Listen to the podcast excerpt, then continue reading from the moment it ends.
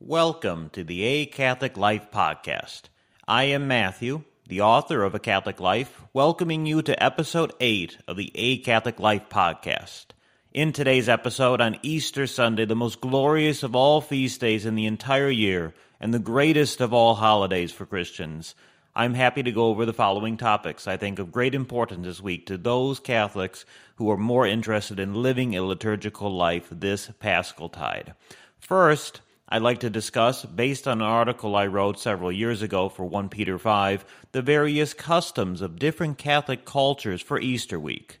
What food, what activities, what greetings, and what other changes do we see in lives of those who are truly living out the paschal mysteries this Easter week?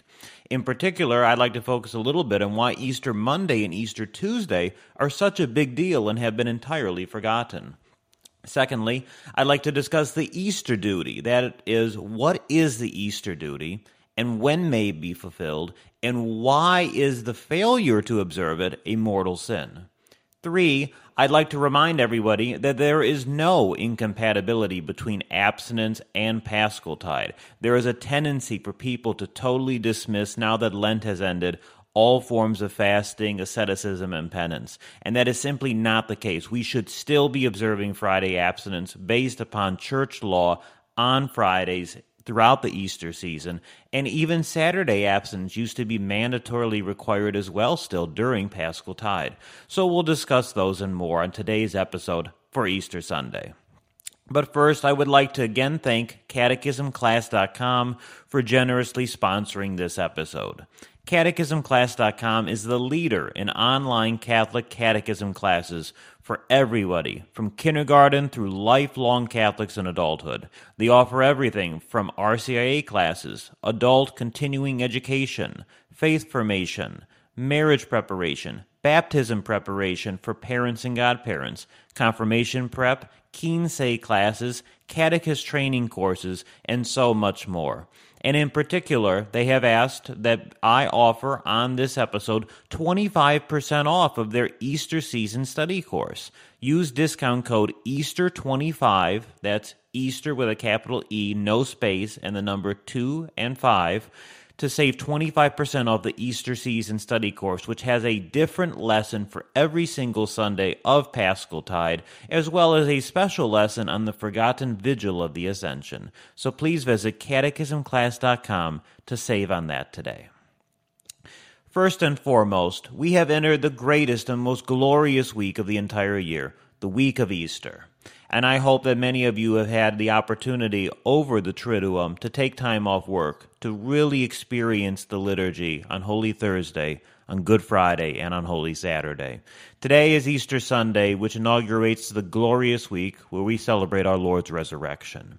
In fact, this week is one of primary importance. Before 1642, that is, before the changes of Pope Urban VIII, where he reduced the number of holy days of obligation down to 36, all of Easter week was a holy day of obligation.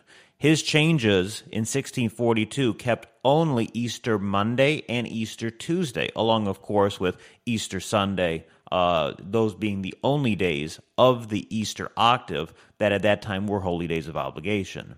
Now, Father Weiser in the Handbook of Christian Feasts and Customs states, quote, the joy and exultation over this greatest of all Christian feasts is evident in the writings of the saints and the fathers from the earliest times. Easter is referred to as the peak of all feasts and the queen of all solemnities. St. Gregory of Nazianzen in 390 wrote, quote, this greatest feast and greatest celebration so much surpasses not only civic holidays, but also the other feast days of the Lord that is like the sun among the stars. End quote.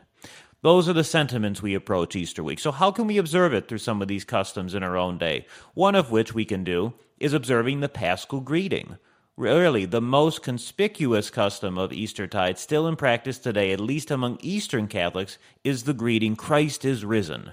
Outside Paschal Tide, it's traditional for Catholics to greet each other with the greeting Laudetur Jesus Christus, may Jesus Christ be praised, to which the other responds some variation of it with the words in secula, that is, translated as unto the ages or forever. You don't really hear this much in common conversation at all nowadays, except in some very Catholic cultures where you would still greet each other, Laudetur Jesus Christus. But during the weeks of Eastertide, Christians greet each other with a special greeting, the greeting of Christ is risen, to which others respond, He is risen indeed. Or some versions have to Christ is risen the response as and he has appeared unto Simon. I've heard both of those listed before. Um, there's also the Latin greetings, Christus resurrexit, to which you respond, Vere resurrexit, or resurrexit sicut dixit, that would be, and he is risen as he said. All different variations getting at the same concept of our greetings and conduct to others should be different during this time. After we've completed the penance of Holy Week, we should be celebrating and really reinforcing that Easter begins now and continues for the next weeks. In fact, the Paschal season lasts for 56 days if you add in not just the 40 days of Easter, but all of Ascension Tide, as well as the octave of Pentecost at the end. So the Easter season, also known as Paschal Tide, is longer than the Lenten fast, really showing how the greatest joy of Easter continues to eclipse the penance that we hopefully performed quite hard over the Lenten season. Now, what's interesting is Easter Monday and Easter Tuesday, as I mentioned, used to be holy days of obligation. When writing about the rank of days in the Catholic liturgical year, there's various ways to label them. Now, in the modern church, they use terms like solemnity, feast, memorial, or optional memorial. But if you open up the 1962 Missal, you'll see there's first class, second class, third class, or even fourth class feast days. Uh, but before the 1962 Missal, up until the changes made by Pope Pius XII in 1955, feast days in the church were from least to most important as follows simples, semi doubles, lesser doubles, which were also known as doubles, greater doubles, doubles of the second class, and finally doubles of the first class. Using the traditional pre 1955 calendar, we notice something very interesting actually about Easter Monday and Easter Tuesday. These were doubles of the first class, whereas the rest of the Easter octave is a semi double. Even with the variation in rank, the Easter octave is privileged, and no other feast days may occur in the octave. So, what's unique about Easter Monday and Easter Tuesday in this rank is because they used to be, for a very long time, kept as holy days of obligation. Easter Tuesday was not dropped from the list of universal holy days of obligation until 1771 by Pope Clement XIV. Easter Monday, though, was dropped from the universal list only at the beginning of the, ni- of the 20th century, and it is still a holy day of obligation um, in some places to this very day, actually. In fact, in Catholic European countries, it's still common to have Easter Monday off as a paid holiday, going back to this practice of it being a holy day of obligation. And that gave rise to many unique customs practiced on Easter Monday since everybody was off. Now, the other days of the Easter week ceased being holy days much earlier in the Middle Ages, yet nevertheless, some customs for those days also do still remain. One of the greatest customs I think we can practice as a family or as an individual on Easter Monday is the wonderful custom of the Emmaus Walk. Now, as a result of Easter Monday being a holy day of obligation, and a day off for a long time, the Emmaus Walk was practiced in many places in Europe. So, what is the Emmaus Walk? Well, it's first and foremost what it sounds like it's a walk. It takes the simple form of a walk with a friend or a family on a day spent in relaxation and leisure. The name for this Emmaus Walk is inspired by the traditional gospel reading read on Easter Monday, which is taken from the 24th chapter of St. Luke's Gospel, which recounts our Lord appearing to two of his followers on the road to Emmaus, where he walked with them, as you recall. And at the very end of that walk, at the long day, he broke bread and they instantly knew at that moment that it was the Lord. And then uh, Christ disappears, and they run back into town. Now, in Germany and Austria, children can still be found to play Easter games and sports in what they call the Easter field on Easter Monday. And in the French region of Canada, the Emmaus Walk often took the form of a visit to one's grandparents. We can continue this tradition by taking Easter Monday off of work and spending our days out in nature on a long walk or a picnic with family. Spend time enjoying your lunch after the end of the long Lenten fast and cherish the company of others around you and hopefully what is nice spring air in your area. Another Easter Monday tradition is found in Hungary, where young men will pour buckets of water over young women's heads while asking for a kiss and a red egg in return. This custom relates to the healing and the cleansing effects of water, from which we see in the Church's blessings of holy water on Holy Saturday.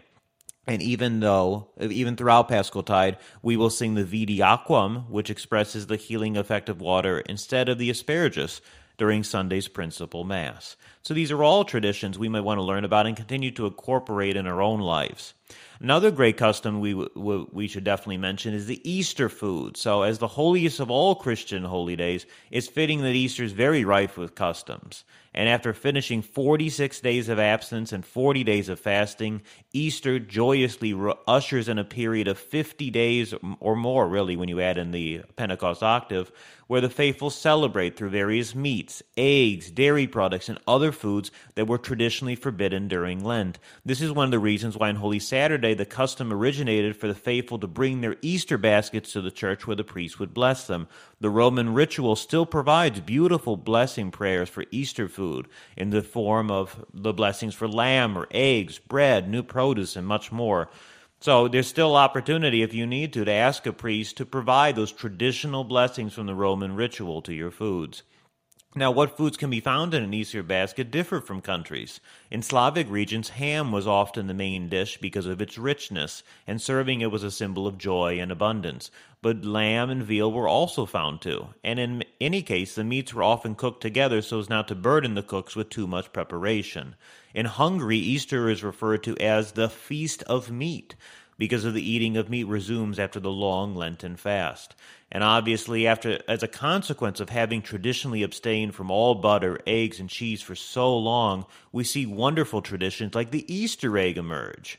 Easter eggs are important and precious because not of any connection to paganism, as some falsely uh, accuse the church of, but because of our abstinence from eggs for so long. As I've talked about before, eggs should not be consumed during Lent, same with olive meat.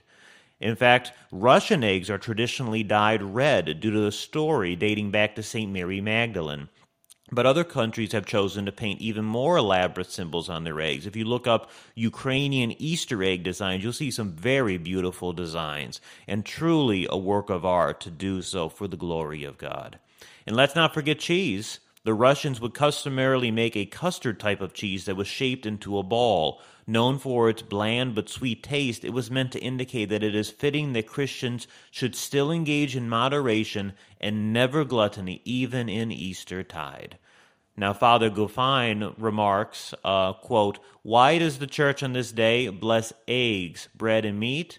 To remind the faithful that although the time of fasting is now ended, they should not indulge in gluttony, but thank God and use their food simply for the necessary preservation of physical strength. End quote. So these are wonderful traditions that we might want to incorporate in the foods we have this week. In the Easter blessing, there's certain prayers that one can say traditionally as a family. Even the the blessing before meals is slightly different in Easter tide, and I'll post that in the show notes so you and your families can use those.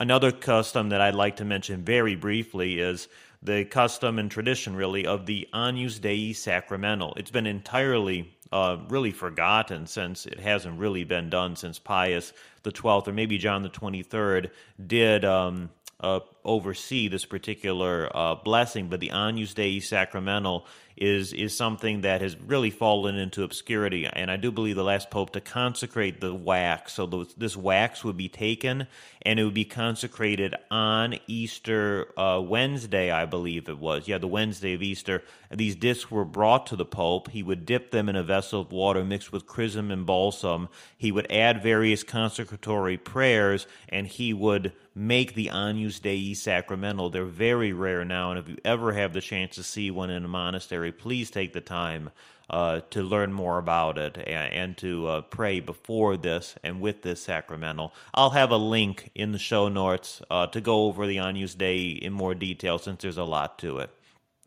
Now, Easter week uh, concludes with uh, Sabbato in Albis. There is an ancient custom for those who receive the sacrament of baptism on Holy Saturday to wear the same white garment throughout the week. So, in some places, it was called White Week or Bright Week among the Greek Catholics, actually, still to this day and the neophytes would attend Mass together each day of that octave, which, as I mentioned earlier, each day was a holy day of obligation. The bishop would address them with special instruction and words of encouragement, and this would continue until Saturday in Easter week, when they would finally lay aside their white garments for regular clothes and assume their place amongst all the other faithful. So, for this reason, Saturday in the octave of Easter, which we call Easter Saturday, was called Sabbato in Albis, which is Latin for Saturday in white. And we I can have more information in the show notes to more. Now, next Sunday is going to be the Sunday of what I call the Sunday of many names. It's known as the octave of the Pasch, White Sunday, Low Sunday, Quasimodo Sunday. The Novus Ordo calls it Divine Mercy Sunday. There's many different names that go into it, and that day has its own customs. Low, uh, Low Sunday, as I'll call it, um, in the Middle Ages, it was customary on that day for children to make their first Holy Communion. And in many places, this occurred as the father and the mother would kneel beside their child and receive Holy Communion with the child at the same time at the communion rail. Um, obviously, the parents having long ago made their first Holy Communion, but it was a sign of great unity as a family. And in our times, it reminds us of the importance of hearing Holy Mass as a family every single Sunday of the year, especially if we can as a family. And finally, I'd like to mention the Easter duty. Now, the Easter duty uh, is something that that is quite important, something that not everybody talks about all the time, but it really goes back to the fourth precept of the church, which requires us to receive our divine Savior in Holy Communion at least once a year. And unlike the precept on confession, that is, we have to confess our sins in the sacrament of confession at least once a year, the reception of Holy Communion as part of the Easter duty must take place during the Easter season. So that's why when, we say there, the church requires us to receive Holy Communion once a year, it must take place during the Easter season. Now, when does exactly this, um, when can it be filled, uh, fulfilled? uh, that actually differs country to country. For instance, New Advent clarifies some important uh, exceptions for people, especially for those in the United States, and most of you listening. I assume you are from the United States. So New Advent states, quote, In the United States, upon petition of the fathers of the First Provincial Council of Baltimore, Paschaltide was extended by Pius VIII to the period from the first Sunday in Lent to Trinity Sunday. In England, it lasts from Ash Wednesday until Low Sunday. In Ireland, from Ash Wednesday until the octave of Saints Peter and Paul. In Canada, the duration of Paschaltide is the same as in the United States. So what's what's interesting to note is this uh, Paschal season, at least uh, for the context of the Easter duty, is more in many places than truly Paschal Tide. In fact, some of us may have already fulfilled our Easter duty. So I'll have a link in the show notes. You can read more. There's excerpts in there from canon law, as well as information on country specific information. Please ensure, of course, that you abide by the precepts of the church, because if you do not, if you've uh, observed them, if that is, if you've already made your first Holy Communion and you do not receive our Lord in the Blessed Sacrament during the Easter season, per that precept, you do commit a mortal sin. The Church obliges and requires this. It was made a requirement, I believe, around the uh, Lateran Council in the Middle Ages, because people would go so many years, really, even most of their life, without receiving the Blessed Sacrament, feeling themselves so unworthy they would never do so. So, unfortunately, many times we see the opposite now. People go up and sacrilegiously receive our Lord in Holy Communion. It's again a time to remind people of the balance. Always prepare for Holy Communion. Always make a thanksgiving afterwards. Be in the state of grace. Absolutely, always for Holy Communion. There is no exception to that. But don't be afraid to go to Holy Communion, as St. Pius X taught us regularly, if you have the proper dispositions. And there's a plenty of uh, information that can be learned about those proper dispositions. And finally, there is no incompatibility between absence and Paschal Tide. This Friday and Easter Friday keep it as a day of abstinence and keep every single Friday throughout all of the Easter season as days of absence. There are no exceptions to this. And really, we should be adding Saturdays as well, since Saturdays were days of absence for a long period of time, harkening back to the early church as well. Even Wednesdays in many places, too. But uh, just by church law, that is by canon law, we have to keep Friday abstinence. So please ensure, despite what people say, that you do so. I will also have more information to that in the show notes. Finally, I thank you for listening. May God grant you all a most blessed Easter tide and a great conclusion to the Lenten fast. Laudetur Jesus Christus, Christus resurrexit, vere resurrexit. Amen. qui dolis peccata mundi donat